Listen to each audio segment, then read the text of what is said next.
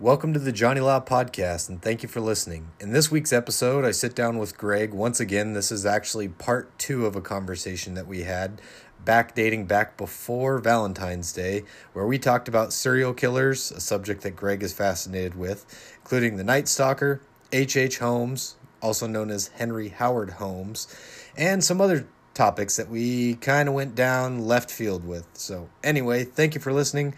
If you like this podcast, the best way to support is please leave us a rating. You can go on iTunes and leave a rating anywhere from one star to five stars. Go ahead and be honest with your ratings. Also, leave a comment. If you like it, let us know what you like. If you don't like it, let us know what you don't like. Drop a comment. Thanks again for listening and hope you enjoy this episode. So Greg is back, and we're going to talk about. I want. I I'm kind of curious to hear what you want to talk about with the. God, I keep wanting to say yes. I keep wanting to say the something strangler, the Nightcrawler. I don't know why the strangler. Keeps Boston Strangler. Yeah, the night or Nightcrawler, Night Stalker. Night Stalker. Nightcrawler is a movie with Jake Gyllenhaal. That's right. Uh, that's different. I, uh, yeah. I I think I've screwed that one up too. Night Stalker. Yeah. Before I get into that though, I, I I remembered I was thinking about because uh, I will uh, get uh, two sh- or get shorty was on like a night or two ago, uh-huh. and on HBO. Both HBO HBO uh, has both Get Shorty and Be Cool, which is the sequel to Get Shorty, and that's the one we were talking about with The Rock, as in Be Cool, where he does that scene where where were we, Joe? Scene, right? Yeah. But I was watching that, and it's a really great movie, but it got me to think, and I remembered the guy's name's Chili Palmer, but uh, it got me to think because we we we compare uh, The Rock and his movie career so much to Arnold Schwarzenegger. He's the Arnold Schwarzenegger of today, and it made me think: what if Arnold? What if they cast Arnold to do some of The Rock's fucking roles that he's done in his career? Like, could you imagine if he was Elliot the closeted homosexual and be cool? Arnold Schwarzenegger. Oh, you know what I like to do with Roscoe's? I like to put the whole drumstick in my mouth and just pull out that bone. Like, you know. I don't uh, think Arnold could do it. Arnold can do it. You know, he he isn't a bad actor. He does uh he does some of his uh kids movies, Kindergarten Cop and Jingle All the Way, yeah. stuff like that. He does pretty well. With the comedy. I don't yeah, I don't think he could pull off the same uh comedy roles that Dwayne Johnson does. Dwayne Johnson does it pretty well. And um, I agree. I think it's a testament to to Dwayne, man, that he's yeah. he's got a little bit of range. He could play that guy because I can't imagine. You know, there's that scene in Be Cool where he gets his new red boots. He's wearing a tight leather like cowboy outfit with red boots in his hat. And he's like, "Yes, woo!" And he's slapping his ass in the mirror and shit. And it's like, could you imagine if Arnold did that? It's like I can't even do that. I can't even picture it. You know, it, it's yeah. so otherworld because Arnold is probably the most macho actor in the history. Like, there's Humphrey Bogart, and then there's like Arnold Schwarzenegger for Hollywood macho ness all time. And he's like, you just can't, you can't picture it. It's just so otherworldly. Yeah, but uh, it's also fun to think about. And then the other idea was like, what if, what if there was a contract dispute in between Get Shorty and Be Cool, where Travolta drops out. He's not doing Be Cool because fuck you, whatever. Contract dispute. And so they recast Chili Palmer's character uh, with Arnold Schwarzenegger as the, as the Shylock from Miami who's trying to be cool.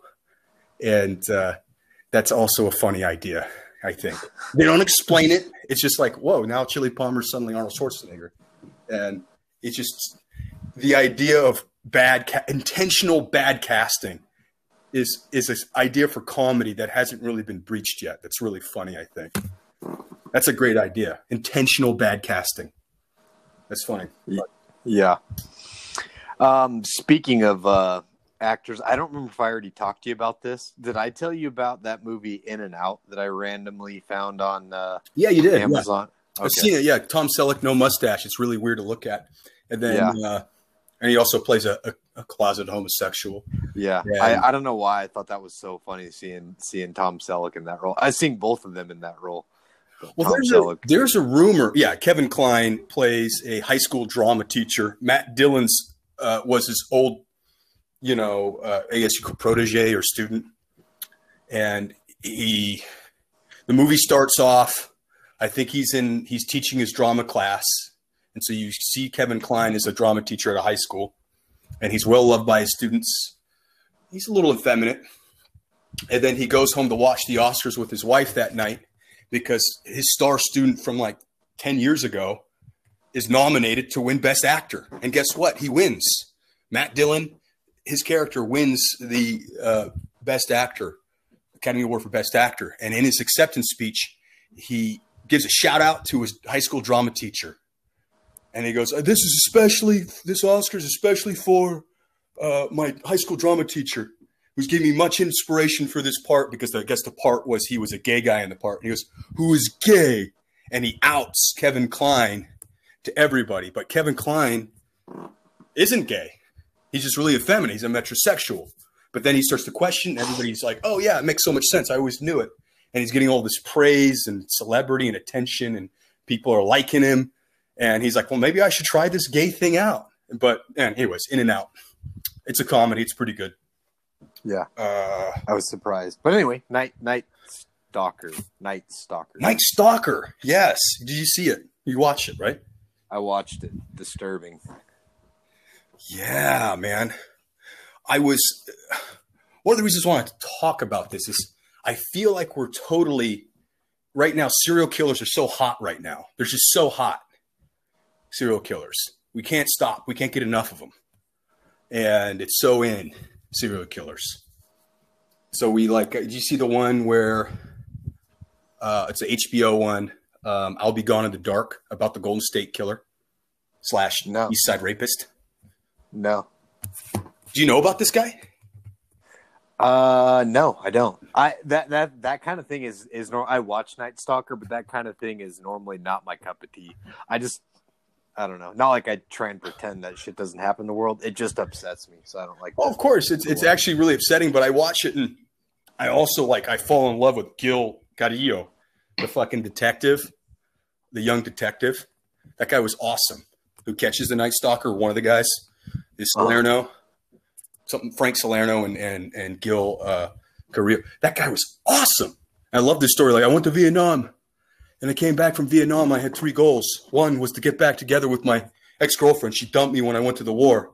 I want to get back up. I want to get back up, uh, get back together and break up with her, just to get revenge. And I'm like, it's so honest. And then it cuts to it. It shows her like now that she's older, and she's like, yeah, well, it didn't really work out that way. Eight months later, we were married. You know, and I just love that. That's so charming, and I just love that that that character and everything. The guy was so genuine, honest, and my kind of guy. I love that Gil Carrillo guy, and he's a hero. And so I watched that, and I watch his journey to catch this cocksucker, this evil fuck, Satanist, Yeah. piece of shit. And there is beauty in war, and it's and it's it's when you see self-sacrifice. Self-sacrifice is a form of love, and you see it in these these harsh, dark moments. People expose and they show their true character, who they are, and they do incredible feats. And that those moments are what make heroes, and that is beautiful in itself. And so, yeah, I watched that Gil Carrillo, and I watched that that documentary, and the guy the guy makes me tear up a little bit hearing his story and, and what he went through. Get a little emotional about that. You know, I'm not gonna, I'm not going to shy away and admit it, be afraid to admit it. But so I, I really liked I really liked the uh, the Night Stalker uh, for that. It was really well done. I love the the 1980s LA and the music and all that shit was sexy and, and the looks of it. Uh, and then there were this those this fucking story about the dentist got me. You know, they they were able to zero in and find out where this guy went for, to to get his teeth fixed, and they they they they get the X ray, the X rays of this guy's dental problems. He sends it to one of his uh, dentist buddies, Gil does, and the guy goes, "I don't know, I can't, I can't tell you anything about him, but I'll tell you this: he'll be back. Give it a week or so, he'll be back. He's got a real big whatever you know, emerging incisor or whatever it is." Mhm. he won't be able to, to last very long without that getting fixed. And so, like, oh shit. And they put the two cops in the lobby acting like they're in the waiting list. They're all, the idea is get two cops in there, dress them up like regulars, you know, civilians. They're just reading their fucking highlights magazine in the, in the lobby of the dentist office like we used to as kids. And uh, they're just waiting for the guy to come in. And when he comes in, they arrest him. And they're there for like two, three days waiting in the lobby. And uh, the chief of police or whatever says, no, this is a waste of resources.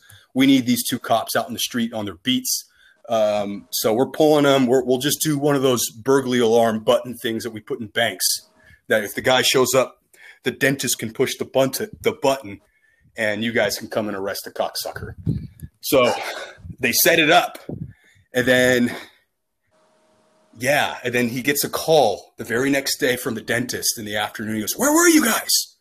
And he's like, "What do you mean?" He goes, "The guy was in here. I was pressing the button. You guys never came." And uh, and he just realized, yeah, the fucking thing happened to malfunction. And the very next day, after they pulled those cops out of the out of the office, the guy came in, and that serial killer ended up killing multiple more, many more people after that. what are the chances, man? Months and months. What are the chances? Yeah. So you, you, get little stories like that. You're like, oh, that's fucking rough. And uh, but incredible detective mystery stuff, and it's real life. The stakes are or actual. And this guy was probably the most vicious, fucked up um, serial killer type I've ever heard of. He's the only other guy I can think of is probably that Triple H serial killer from the 1800s, the late 19th century in America, Chicago. That guy was that guy was probably worse. It's hard to say. Um, he was the, the reason why Triple H is the first American serial killer in our history, right? I didn't. I didn't know that. Yeah, I can't think of his name. Like like Howard Hubert Holmes. Oh, um, ah, damn I it. can just um, what? No, no, no. I'm just trying to remember too. Um, let's see here.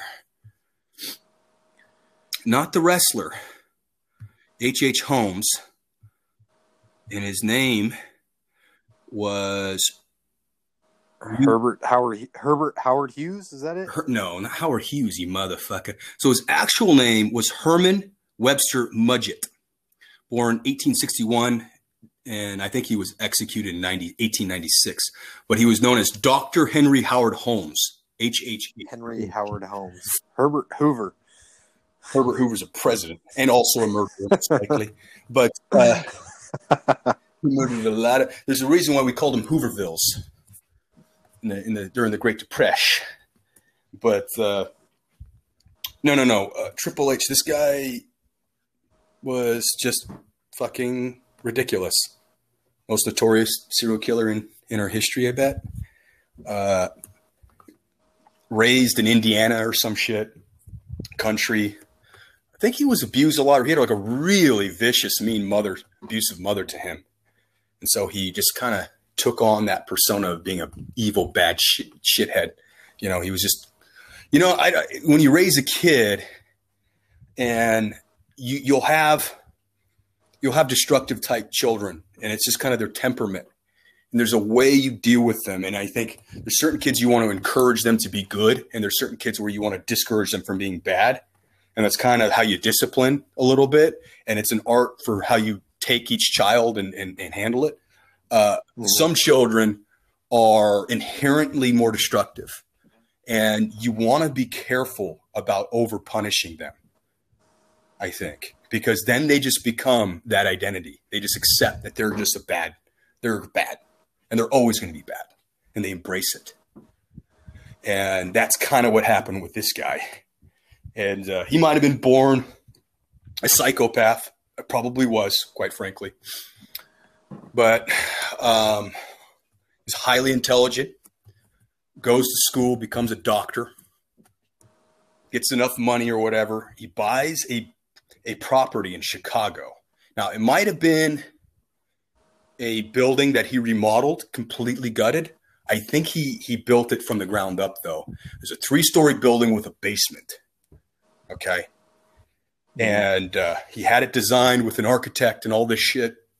and he had it built out, and it was designed to be on the ground level retail, his his his office, his doctor's office space, and then the two upstairs, uh, the second and third floors were to be rental rooms, like a hotel or, or apartments, and he built the hallways and the rooms such to be a labyrinth, so people would get lost in the dark. Back then, there wasn't really electricity, so they had to use candles if they needed to get up to use the loo.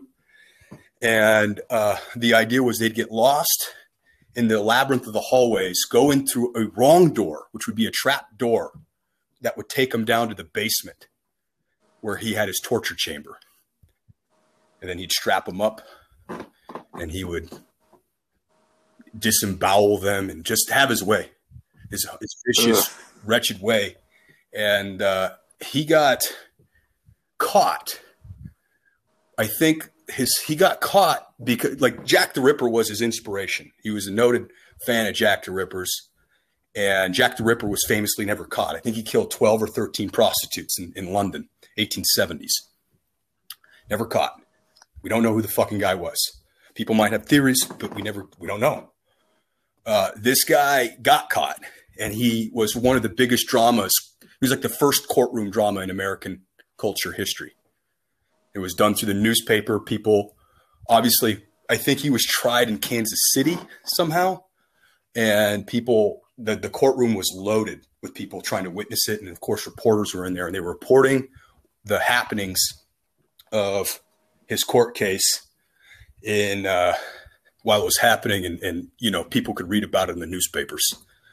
Uh, so he he got caught because he had a, a an apprentice for his who worked like a, as a doctor's assistant, like a PA, I guess, a physician's assistant.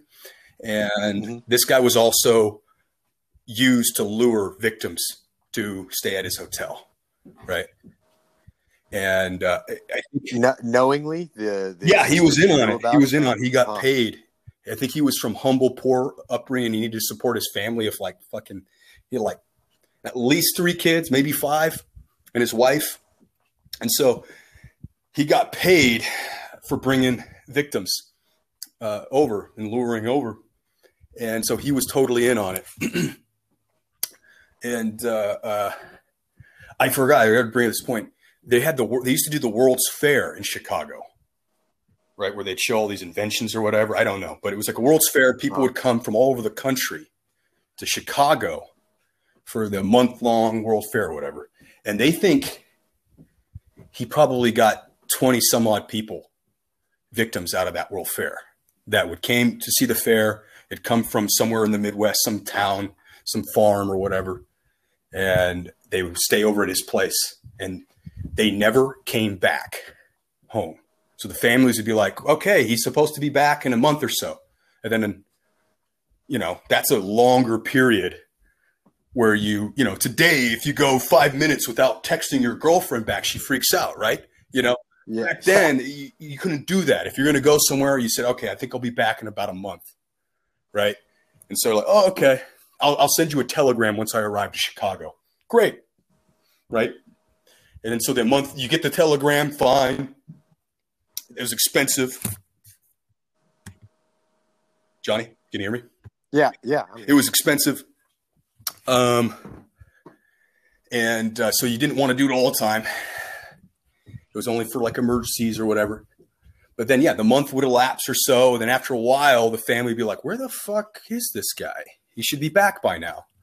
And it was just like impossible to ever, it just went missing. That's it, gone. That's it. Nothing you could do about it. Too much time had passed and, and it's too far of a distance, you know? be a long trek on the train to get there. So, uh, which you would think he'd be he'd be kind of curious about that being a sounds like somewhat of an intelligent guy. He'd be he'd be wondering, you know, are people going to wonder where all these people go after they come to stay with me, or they're telling their family members or loved ones like, yeah, I'm going to stay with this doctor in Chicago, and then they just never come back. Wasn't he thinking that would add up one day? Uh, apparently, uh, I don't know. I can't. I don't know the exact specifics of how he chooses victims. Maybe, I mean, he did whole families. I think in that fucking place. But the, the, he wow. got caught. I think he got caught because his apprentice guy turned on him. Hmm. And then he went to to go after he went to go after his family, probably in Kansas City. This is how it probably happened in Kansas City. He went after his family in Kansas City. That's where he got caught. But he he murdered and like ate a child or tortured these like his whole family murdered him. And uh and that was that. He got caught doing it. He did it to his own apprentice's family.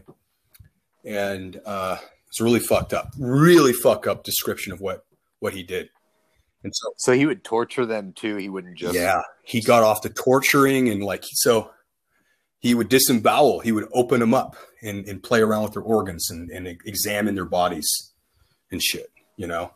That's fucking sickening it is sick. Doctors? There are a lot of doctors. You know if they're if you're an amoral doctor especially from back then but even today it's like i, I heard like dr fauci uh, tested vaccines on orphan kids back in like the 80s or 90s or some shit or 2000 because they didn't have any parents to to vouch for them to stop to, to stop them. There was there was less resistance to test vaccines on on orphan children than there would have been with children uh, who uh, who had parents, right? And it's like, whoa, that's really fucked up and immoral. But when you're a scientific mind, you go beyond the the the you you justify certain shit, right? If you're an if you're amoral, let's say you're not immoral, you're just amoral. Okay, you're a scientific mind. What is good? What is bad? Uh, I'm for the greater good. I'm for solving uh, disease and, and curing disease and this and that over time, and and that's what I'm after. And if that means uh, grave digging, like old doctors and physicians used to do that, they dig up dead bodies freshly buried uh, illegally and then examine the body to learn about the anatomy of the human being. Right. You know?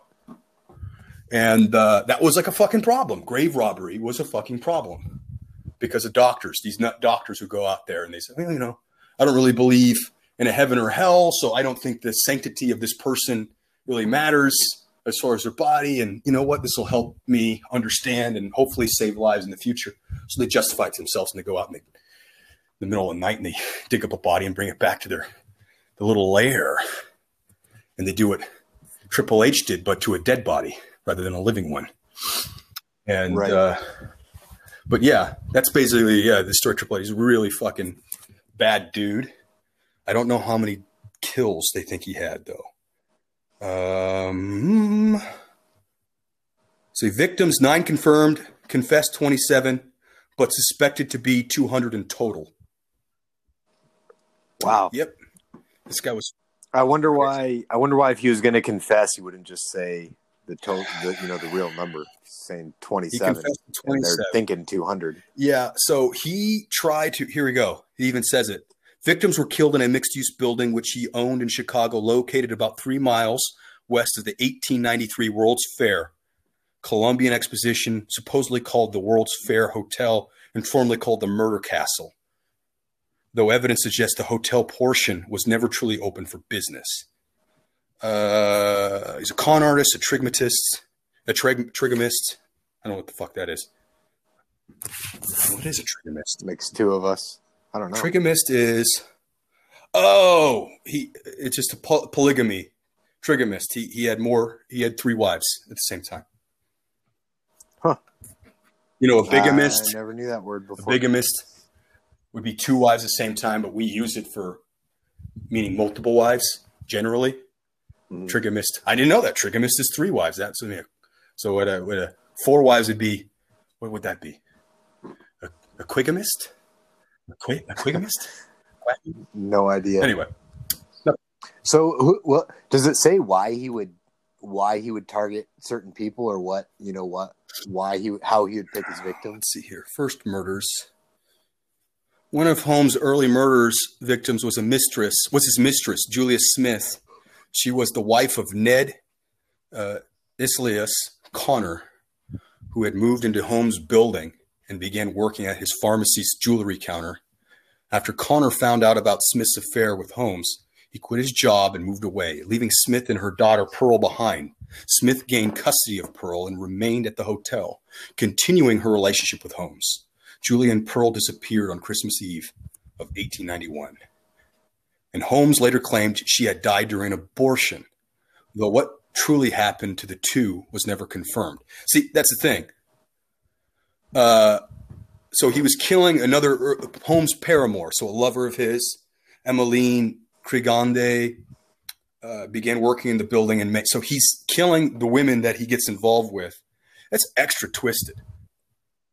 Yeah, you know, it's like okay, this you start an affair with this guy, and you break up the family. This guy has a wife and a daughter. You break up the family. He leaves, and he leaves his wife and daughter to a monster who will later murder them on Christmas Eve, apparently, and likely tortured them first. Fuck. Yeah. So. Can you? You know what's so hard for me to wrap my head around is that there, here's this person. You know, the woman obviously left her husband was having an affair with him.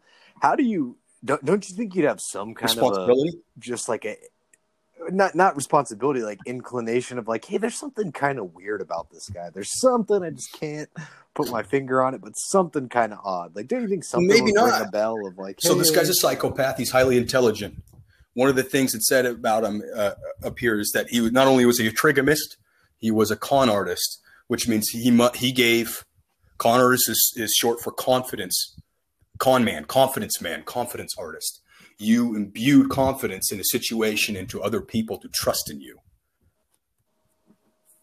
And if you're really intelligent and a psychopath, that is the perfect formula to being a hell of a con artist if you need to be. You can gain the trust of a lot of people and a lot of friends and then destroy them for your for your your means. So uh yeah. I imagine he was so one of the things about his the courtroom drama that ensued after he got caught was he put on a big show when he took the stand. He was on he was he was tearing up, crying, I would never all this shit. And everybody was like shocked. And it was kind of convincing, but the evidence was so compelling, they just looked at him and they, it was like mouth drop, like this guy is fucking psycho. Holy shit. This guy's able to break down and, and tell the story like this, you know, and act like you know, and cry on on on command. You know, he feels nothing inside. So I bet you he was very persuasive. You know, and the guy had multiple wives at the same time. It sounds like, or whatever. He's a trigamist. Must have been pretty pretty charming when he wanted to be. Yeah. So. Yeah. What do you What do you think? Somebody that's that just deranged and that sick. Do you think they have moments in their life where they're just they realize it and they're just like have that super empty feeling inside of like, man, I am a piece of shit person? Or do you think they're just so numb to it that they just don't think they're doing anything wrong? Uh, so I'm, there's a picture of him right now. I'm looking at him from the, the thing, 80, 19, 1895 much. He's a good looking guy as well. He's a good looking guy. Uh, classic mustache from that time, bowler hat. Um, when you talk about a psychopath, you you don't feel anything. You don't have a conscience. You don't care. There's degrees to it, of course, but I think there comes a point of, of, of a lack of empathy where you can be classified as a psychopath. And when you get to that level of lack of empathy, that means, yeah, you don't feel shit for the shitty thing you do. There's no guilt. That's the whole point. So you look at yourself in the mirror, or are you liking the person you see? Maybe you do, but you're never satisfied. You're never happy. It's that line from Tombstone. He's got a hole in him, and there's no amount of hate or or killing or anything that could ever fill it. But he constantly needs to fill it. What's he after? What's his revenge? Revenge for what? Being born. It's a fucking classic line.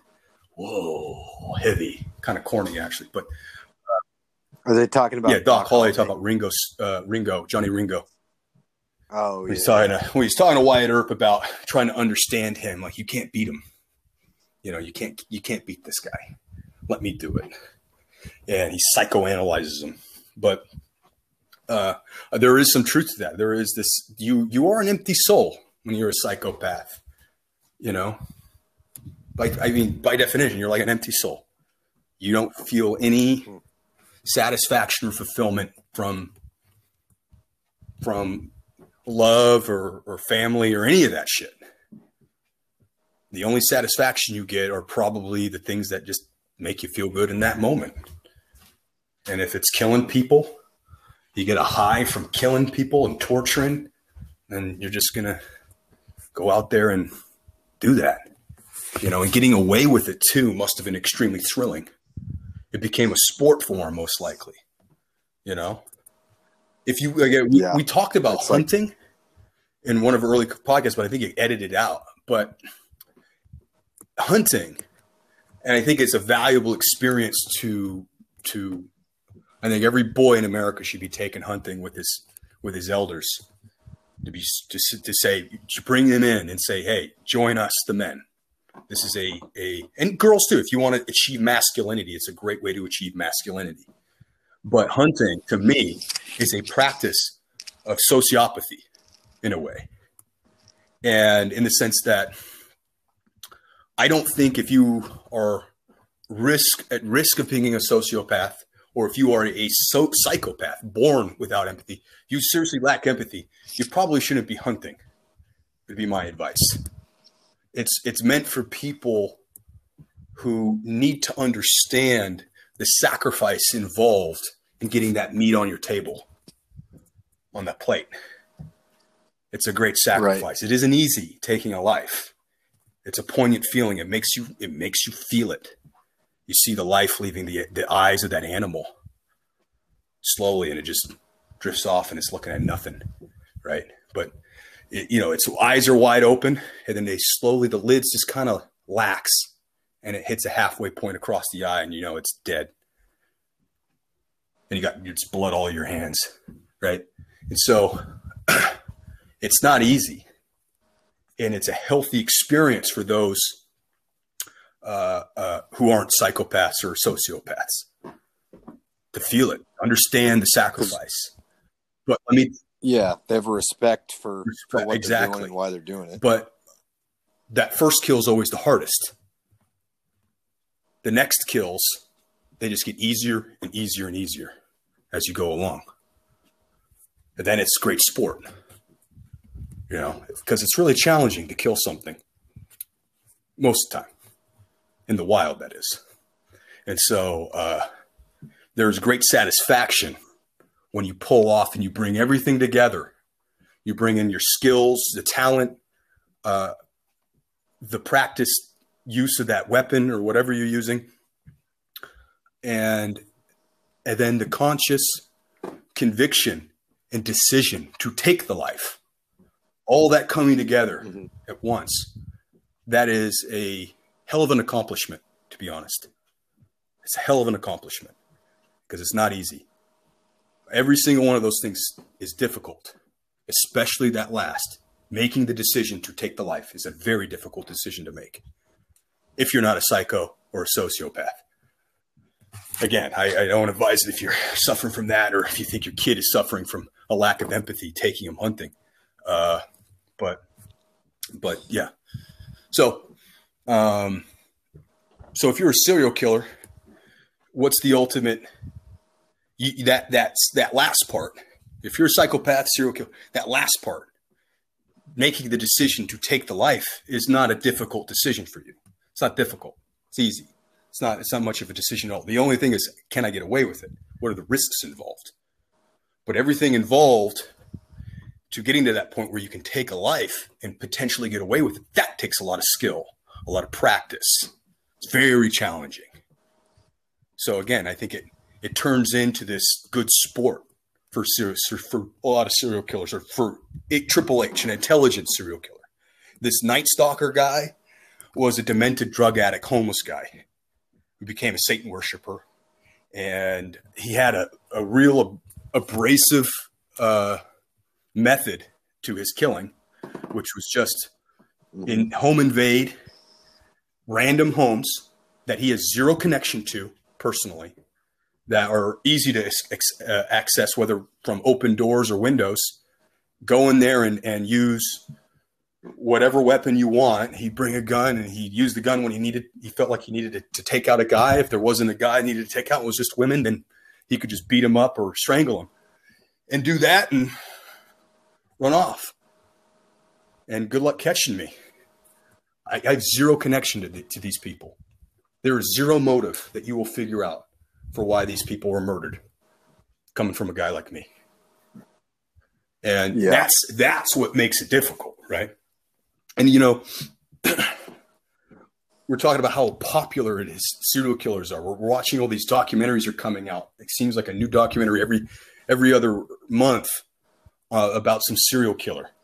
And it's like fuck, and we're we're addicted to it. We love it, and uh, it's disturbing. It's dark, and the mystery, and how do they catch him?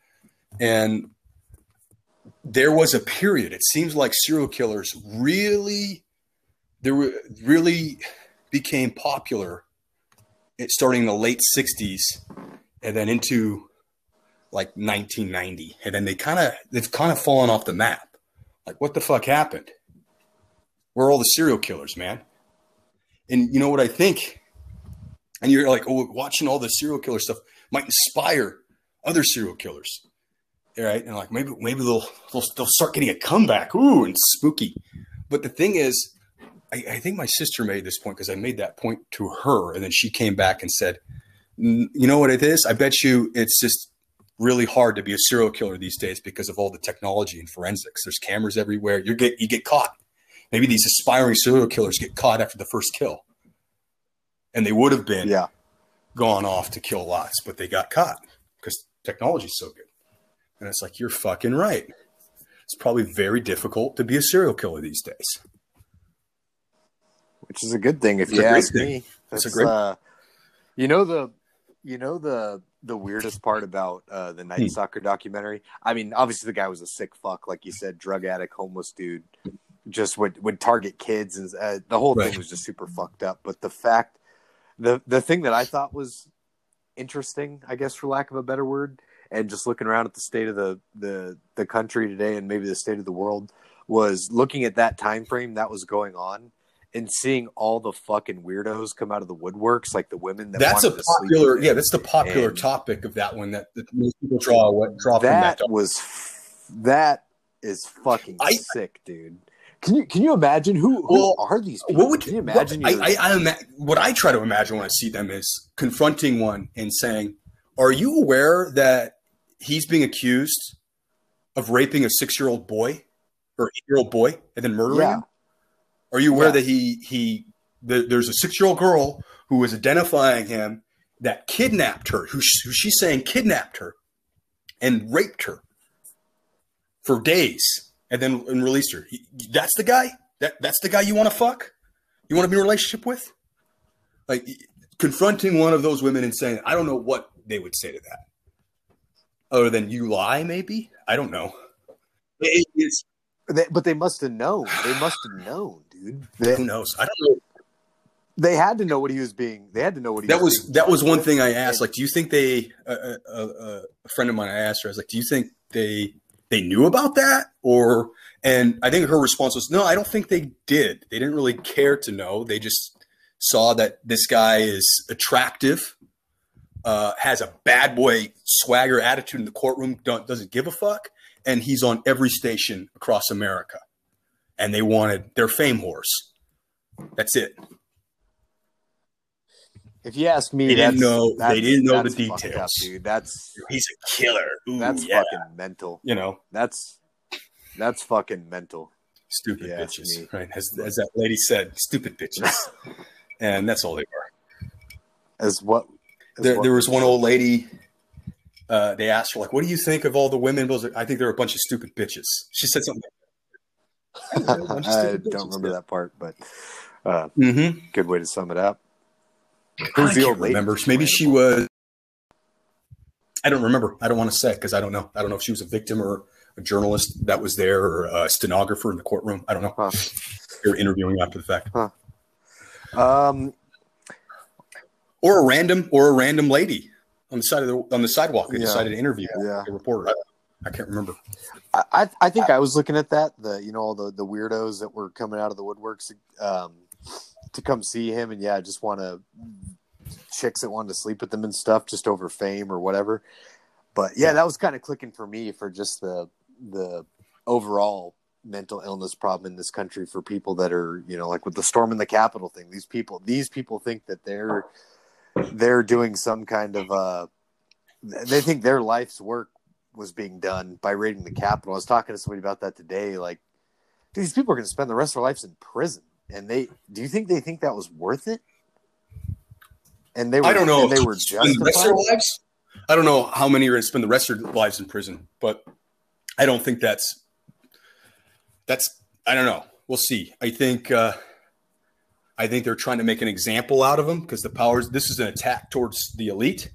This isn't. Again, we talked about this the day after. Yeah, which yeah, this, this wasn't an attack on your local small businessman, the local guy uh, burning down local. This was a direct attack, and it wasn't. In my mind, it wasn't an attack.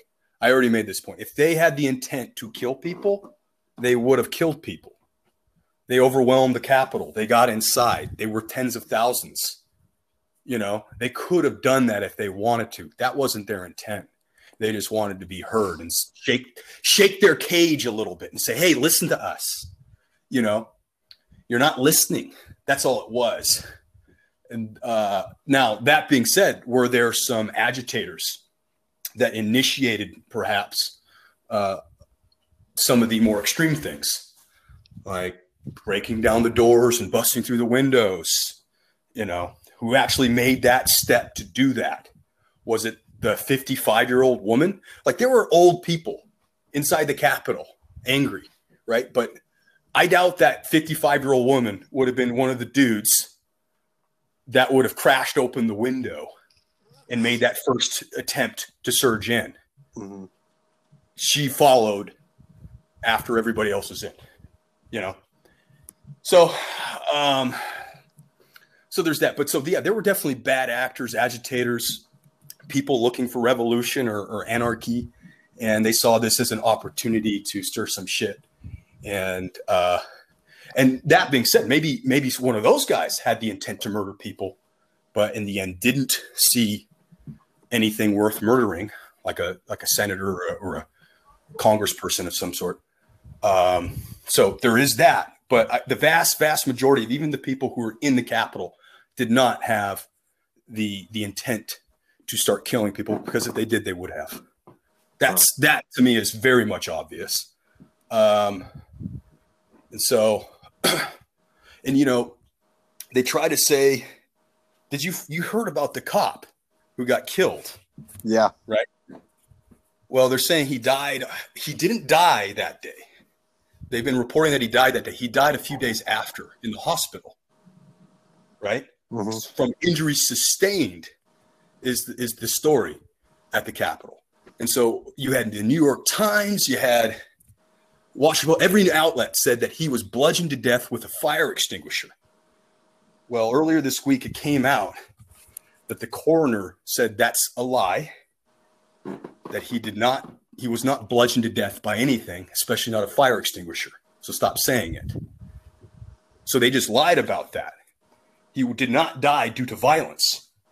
And then apparently, uh, his brother received a text from him uh, the day before his death on a Wednesday. So this would have been, I guess, January 7th. Because he was in the hospital due to pepper spraying, something like that. Sustained injuries from pepper spraying, his eyes or whatever, right? Hmm. And he texted his brother, "How you doing?" And his brother texted back, "I'm doing fine, just small minor injuries." And the next day, he ends up dead. But we don't know why, and they cremated him quickly. Yeah, that's very odd. vicious as fuck. And then the news outlet outlets, mainstream media reported that he was bludgeoned to death with a fire extinguisher. Where they got that story from, complete fabrication.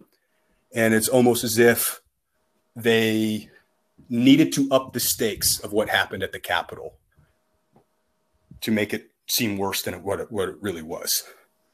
That's what makes sense to me motive wise.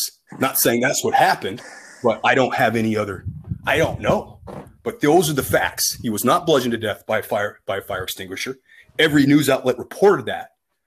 Okay, and he died to you know after thinking he was fine. He was uh, admitted for for like pepper spray or bear spray injuries, and one day after telling his brother that he's fine, he's doing good, it's just minor stuff, he ends up dead mysteriously. Is his brother coming to speak out about this? No, the family's quiet. That And that they, and seems they odd. him. And they cremated him quickly, like the very next day after his death. That kind of sounds like a conspiracy theory to me, man. Well, um, so we don't know why he died. Is the point?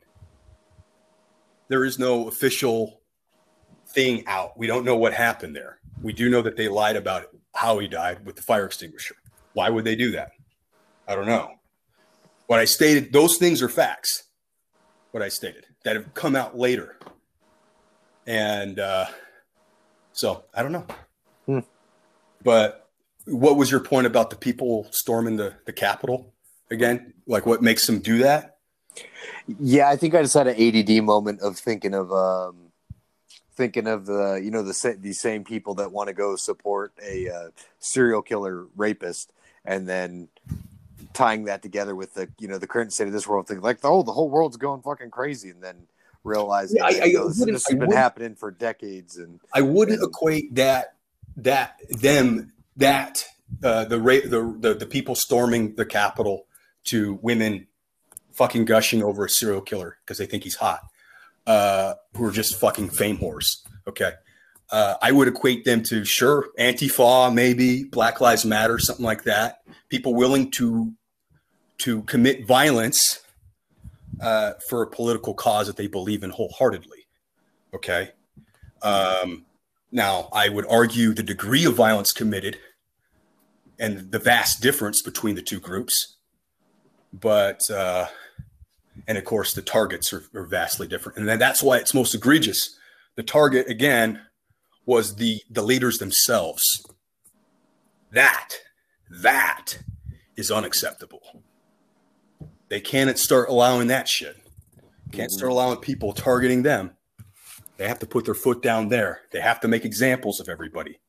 But yeah, go ahead, burn down your neighbors, your neighbor's quickie mart. That's cool with us. In fact, Yeah. fighting for justice because it helps reach, they think, a political end that they desire. But yeah, as soon as you point point that that fury, that anger, that violence, if you want to call it that, towards towards them, uh, now shit gets serious. Now they put their foot down. Now everybody is going to prison. Finally, law and order coming from these people. Great. I'm happy. yeah, I it, guess and to an extent. I just wish it was doled out equally and and blindly, but it's not. So yeah. No, I guess it's a point I haven't thought of before. yeah. Uh, anyway, serial killer fuckers. Anyway, um, I wanted to talk uh, about stalking in the modern day and how everybody does it. Right? Let's hear about your stalking story. Let's hear about that one time when you were sniffing some girl's panties that you snuck into her room in high school. I remember you told me this story, man. You snuck into a room, you sniffed on her panties, and you got out of there and you got them. But you got the panties. You got them. I'm joking. That didn't happen. You're sicker than I thought. Ah. no, no.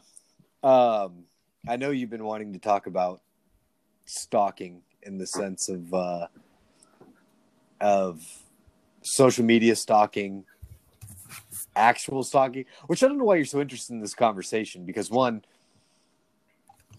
not again, not not my cup of tea, not my style.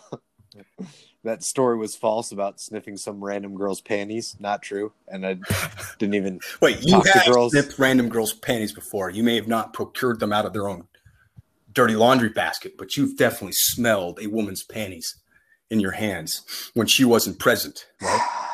No, Like a I have, have, girlfriend have, or something. You're like, have- it's like a hit of oxygen. man. have you?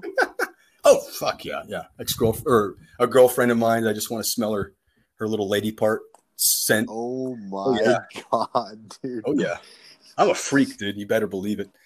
Are you being for real right now? Yeah, yeah, sure. I've done that before. Yeah, I like the Huh. smell of a woman. I really do. Yeah, yeah.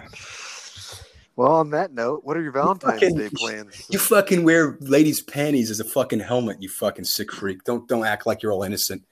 Uh, Did you say as a helmet? yeah, I did. Oh, sorry, it's a ski mask. Whatever. I don't care. But uh, uh, Valentine's plans. Uh, no, nothing. Just uh, nothing, man. I just. I'm actually on Valentine's Day itself. I'll be working. I'll be working. Oh. I'll be in the office in the evening, afternoon, and evening. Why uh, is that like your day where you got to go in and, and It's scheduled. Yeah, we have to hold down the, the front desk. So maybe you'll get a Valentine's Day present to yourself, either uh, either in the form of money or in the form of something else. Huh? yeah, if I could have done that, I would have been doing it for years now. But uh, yeah, not likely, John. I'm just going to be a lonely bastard on Valentine's Day. Uh, it's just, you know, I think I. Speaking of stalking, I just might go outside this girl's house and and outside my car, stare through a window with binoculars, bag of popcorn, call that my Valentine's Day. I heard that from a friend. I asked, like, what do you think? What do you think a stalker? Like, do you think there are a lot of stalkers out there? Like in right now, out in society, in our society, I think there are lots of stalkers. She's like, oh yeah, I think there are lots. I'm like, well, what are they doing? It's like, I think, you know, they, just kind of follow and and they maybe they park outside. They just like to watch. That's it. And I just thought, what the fuck? That's so creepy. You know, it's to me, it's just I my my position on stalking is I'm trying to think. I once did a stakeout with Sam. Uh, it was his idea, and we staked out of. Uh, we were we heard something like Alan was doing a party or or something, and then he denied it when we asked him, "You got a fucking party going on tonight?" And he was like, "Over at over at his girlfriend's place," and uh, he was like, "No, no, there's no party or this and that." And Sam just didn't believe him. Like he's fucking lying. I'm like, are you? I don't think he's lying. I don't. And uh, and he's all right. We're going there. And we get in his fucking Corolla and we park outside his girlfriend's house, and we do a stakeout to see if a party starts and people sh- show up. And we're there for like fucking, I don't know how long, long time, at least an hour or two. And Uh-huh. but yeah, there, there. I suddenly found myself in a stalker like situation where I'm staking out, out outside a girl's house, and it was fucking weird. So that's probably the worst stalker thing I've ever done. But you were trying to stalk Alan to see if he was having a party, right? That's correct. That was the and you guys just weren't invited. Eh, which I I would say is kind of justifiable. And it's okay. It's funny you you bring that up because now I can think of a, a very similar story.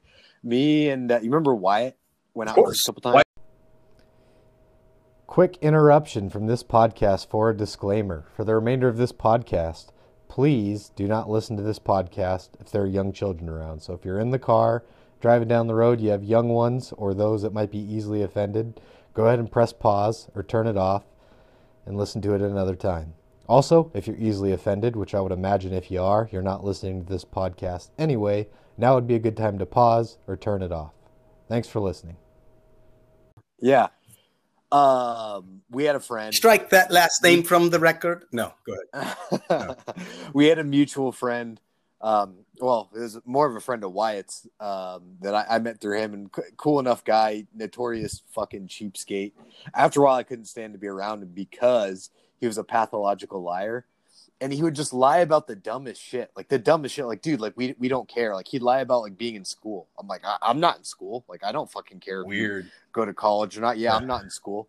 Um, and Wyatt went by his, his his house one time. He was like in the neighborhood, just dropped by, and, and the kid lived with his mom. And he's like, "Oh, is is he home?" And his mom, or is, is he home today, or is he is he at school? He's like, "I was just stopping by because I was in the neighborhood. I didn't know if he was home or if he's in school." And his mom's like, "School? He hasn't been to school in a year." So this whole time, this kid says, "Oh, I have school this day. I have school this day. I've got school at this time." And he's fucking lying. He's not even in school. He hasn't been in school for a Yeah. year. You, And fucking- you do a little, you do a little uh, French Connection uh, uh, stalking.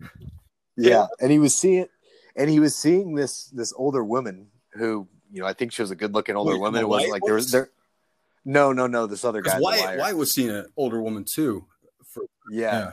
she was. yeah, but uh, this this other guy was seeing seeing an older woman, and you know ma- maybe there was more to it that we didn't know. She's she had to keep it. She wanted to keep it quiet and was like, if you tell anybody about this, I'll I can't see you anymore. Where I don't know. Who knows? Maybe she was going through a divorce, whatever. But Yeah. there was one night where he's like, "Oh, I can't hang out. I'm doing this." We're like, dude, are you going to hang out with your girlfriend? Like, we don't care. Like, just tell us. And he's like, "No, man, no." And sure enough, Wyatt's like, dude, I I know where she lives. He's like, I just want to drive by and see if he's just bullshitting us. And we drive by, and sure enough, his uh his truck's parked out front. So it's like, dude, why do you gotta fucking lie? Like, we don't. Care. So you did you you Um, confronted him after? Uh, I actually don't remember. I don't remember. If, like, we didn't confront him on the spot there, but I later That would have been him funny. out, You ring the doorbell, I- knock. I stopped hanging out. I stopped hanging out with him just because I couldn't stand it. And from another another source, uh, another another mutual friend of Wyatt's and, and this other guy's, he said that uh, that that the guy would get all this, you know, the chick would do all this weird shit. She'd like peg him from behind and stuff, and maybe maybe that was why he to tell us. Whoa! Yeah, escalated quickly, didn't it? Yeah. Back then, was it called pegging though? I don't know. He might have just said it more specifically of of yeah, she likes to take a strap on and, and pound him Yeah, that's it. all we. just- That's all we call it, right? We just we just call it back then, at least the good old days before this fucking over porn porn hubification, if you will, of society. We just called it. Oh yeah, she fucked you up the ass with a strap on dildo. That's how we. That's how we refer to that act. And you know, I was in an argument once. It wasn't even my argument. It was an argument between two buddies. Uh, they had a dispute over uh, over that act and whether or not it's homosexual or not. Do you think it's homosexual? Hmm. You think it's a homosexual act? Huh. I don't know if I'm prepared for that question. Come on, answer it. Come on, man. Think about it. Do you is it a homosexual act to have your your Doesn't need to be female partner? Yeah, a female Huh? partner. Doesn't need to be your female, just a female partner. Put on a strap on dildo and fuck you up the ass with it. Is that homosexual? I'm gonna try and give this the most fair answer that I Go can.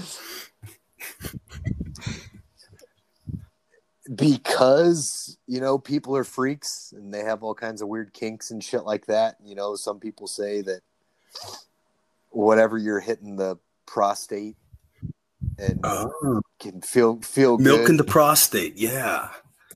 i would say Have you ever ah, enjoyed that sensation before? Not getting I've fucked up, but that. but getting your your prostate milked or or I don't know tickled. I don't know how it works. i've never i've never done it greg so i can't i can't answer that Neither, neither. Apparently, though, it's it's supposed to make you come on impact, like immediately. on, on impact on I'm impact. joking. I'm joking. Go ahead. Continue. Continue with your Um, situation. Do I do I think it's gay? Not necessarily. Do I think it's weird? Yeah, I think I think it's weird. Do I think it's demasculating? I'd say yeah, I think it's demasculating. But is it gay? Emasculating. Emasculating. Excuse me. Um, do I think it's gay? Not really. You know, if you're uh, here's where I think it's weird and taboo and and and gay, and I don't I don't mean that in a bad sense. Like you're gay, you're be gay. But it's these are just the things that send, send my curiosity up in there. Of just like I get gay, I get lesbian, I get bi, I get, but I don't get. I'm with a woman. I love said woman. I'm monogamous with women, but I ha- I'm gonna I'm gonna have uh, I let some guy you know. I take it in the coke by some random guy just because I like. Oh, I like the feeling on my prostate because I've heard shit like that, and that's just Wait. bizarre to me. I don't get it, Wait. man. It's fucking Wait, weird. wait, wait, wait. I don't even understand that I've one. I, I thought you were going with cuckoldry, but you're talking about a random dude, like a straight guy. He's married or has a girlfriend he's in love with, and they bring back a bisexual dude to fuck him in the ass. I've yeah, I've heard stories. Heard stories. Well, that's secondhand, homosexual. Like you know, from from from from the you know from the the said gay person that oh like how, how'd you meet so and so and i meet this other person and it's a straight guy with a girl and it's like oh like i used to sleep with them i'm like wait what what did i miss here yeah like i, I used to sleep Also, not even a dude. bisexual, just a, a straight up homosexual. A- i that's that's the so the girl's getting zero from the strange dude. uh i think i think now you lost me mr jim beam over there Well, no. I, when he knew him as long as I have, he's start calling him James. But uh, no, uh, I'm talking about you. You just described. I said bisexual guy. Guy has a girlfriend. Maybe she's in the room watching. Is what you're saying? oh okay i see what you're saying no no no um from my understanding Because that just sounds like a closeted homosexual who just hasn't come to grips with his own sh- shit and, and, going and out on his that's it. girlfriend to maybe get fucked in the ass by some dude. maybe that's it. And I, that's the thing. I don't know. There's a lot of unknowns there, but yeah, though, just from the story I heard, whether he was had a girlfriend at the time or had a girlfriend later, at one point he took it in the coke So, from another dude. coke. Is is But wasn't. is a slang term for asshole for you to you? Is that, that- I- okay? Yes. I, I haven't heard that one. Okay, it's cool. Huh. I guess It, it it might not be the actual correct term for it. I just the coke hole maybe, but for me, coke hole. I say I'm cleaning my coke holes, and I, what I mean is my nostrils when I say that. You know, I'm not thinking my asshole because I only have one asshole, but you know. But anyway, that one's yeah. that's you're saying you don't understand that. That's just a, I think a either a bisexual or a homosexual guy who has a beard Hmm. And he needs to get dick up the ass every now and then. That's what that sounds like to me.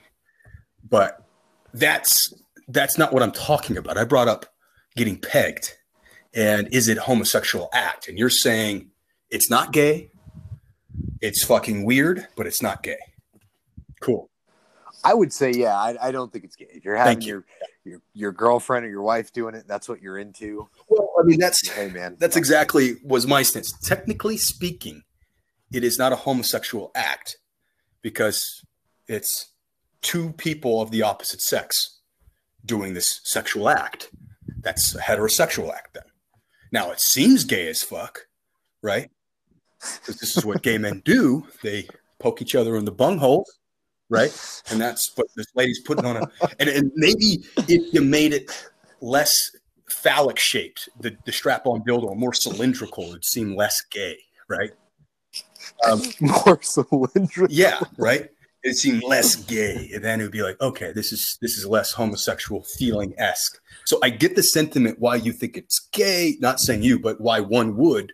But technically speaking, strictly scientifically speaking, it is not. Or, or I shouldn't say scientifically, but uh, uh, um, semantically speaking, it is not homosexual. And we got onto that because my buddy, I won't say his name, uh, he had a uh, a buddy's dad. So it's this kind of like a degree of a degree. degree. I know this this dad guy personally, though, on a personal level, but this guy gets a lot of ladies. All right, um, just a consummate bachelor and perennial bachelor, and he's a sex addict, and uh, he needs to get his nut with the with the help and the facility of a woman like every other day. And so I'm sure he uses prostitutes and all this stuff. Uh, but he apparently he was propositioned by this really hot chick that she said, I'll let you fuck me, but uh, you have to let me fuck you first, peg you, strap on dildo up your ass. And he thought about it and he asked some people, like, should I do it? Should I not? And he was friends with this pro baseball player who was also uh, quite the lady killer naturally. And he asked him, and the guy was like, Oh, yeah, it's awesome. You'll love it. You do it. But he didn't do it, and he rejected her. And then afterwards, he regretted it. He wished he, he went ahead and got pegged, and so he could have put it in her and have the experience, I suppose. That's my next question. Hmm. If your fiance really, really needed it, really needed to try it, would you say yes? He's like, I really just, I want to fucking, I want to give it back. I want to give you back a little bit of what you're, what you've been taking. you know. And uh, what would you what would you do? I would say no. What if it was like, oh my gosh, like I can't be this. You're not going to do this for me. You don't really love me, I guess. Uh, I don't know if this is going to work out because you can't satisfy my needs. What if it goes there? Tough question. I, I'm I'm working for the divorce angle already. No, I'm joking. Don't answer that question. I'm joking. I'm joking. I'm joking. I was I was gonna say plenty of fish in the Oh sea, my man. Yeah, yeah, yeah. I have been flogged by a woman once. One flog, or maybe maybe What's not that? a flog. It was a uh, what are those things? The the horse the horse uh, things. It's it's like a it's a it's a it's like a dowel, and it's got a little leather flap at the end, and you, you're supposed to paddle or whatever. Not paddle, but smack the back of a horse's ass. I let a girl do that Oh, once, yeah, yeah, one yeah. time in in exchange for a blowjob, and she was being very stingy when we were in the act, and I was like, "What the fuck?" And so she was like, "It was a whole trade off," but she got off to depriving, to depriving, to torture, to tease, you know, and. uh yeah. it's not really my style. But I have to say, Yeah. I did not enjoy it at all. I did not. I'm like, oh, okay, that's it. Nope, I'm out. Yeah. I'm not I'm not into pain or biting or none of that stuff. I'm what know. I've learned is that yeah, I'm, I'm uh, in this scenario where I'm thrown, I'm thrust into an S and M situation. I will do it if it's the girl who needs to be dominated. It's the sub rather, and I'll be the dom. I can do that for you because I was sort of raised sexually from my first girlfriend that way. And uh, do I need it? No. Sometimes in the mood for it, sure, but no, not really. It depends Yeah. on what the lady you're with. And I do know that if you're a Dom lady, I probably am not compatible in that direction as being a sub. And it reminds me of that joke. Did I mm-hmm. tell you that joke about, you know, if you ever got your ass, a man getting his asshole licked by a woman, like there's no position where the guy doesn't look effeminate trying to get his asshole licked. It's like he's got his legs behind, he's got his ankles behind his his his, his ears, you know, or he's he's kind of a doggy style position, sticking his ass out to get it lit. Like all these weird compromising situations that are quite effeminate. It's a really funny idea, and it happens to be true. There's no way you can get your asshole dealt with in any situation, whether it's a pegging or anilingus situation, uh, where it's not. It's very yeah, you're being dominated. You know, you're you're you're being submitted, submissive. You know, and and it's very effeminate. You know, Eh, it's not for me. It's just not for me. But uh, but to each his own. I don't judge. You know, I don't judge. you want to go for it? Yeah. Everybody's got their things, man. Yeah, yeah. On that note, I hope you enjoy your Valentine's Day of getting pegged. You uh you twink. Yeah, well, if I if I am getting pegged, it's going to be to my, you know, I have to do it by myself. I've got no partner to do it with that I know of. Well, I guess I I shouldn't say that, but uh no, I'm not. If anybody's getting pegged, it's you. Is the, is the point I'm trying to get at? Fucking- It's funny you're talking about pegging, and we just reached 69 minutes. On Oh, that note, shit. I I got My favorite run, position. Uh, okay, man. Yeah, sounds good. I think this Always, always interesting, Huh? always good. We talked too long about that fucking uh, movie, Point Break, in my opinion. Couldn't let it go. well, well. There's always Yeah, next. there always is. Tune in next week. We'll talk about incels and ball cells. My favorite. I don't know volcels, so we'll Oh, have to, yeah, we'll have to get into it. Hilarious. But it's all Uh, they're hilarious. I think they're hilarious. Volcels are even funnier. Incels shouldn't be funny. Incels is just kind of pathetic and sad, and we should sympathize and do something to help these people. But a volcel is that to me is that is hilarious. I'll get into that one. But yep. All right. Always fun talking with you, man. Next uh, next week we'll have to do drinks. Sure, sure. Well, I'm doing a drink right now, right? You didn't participate.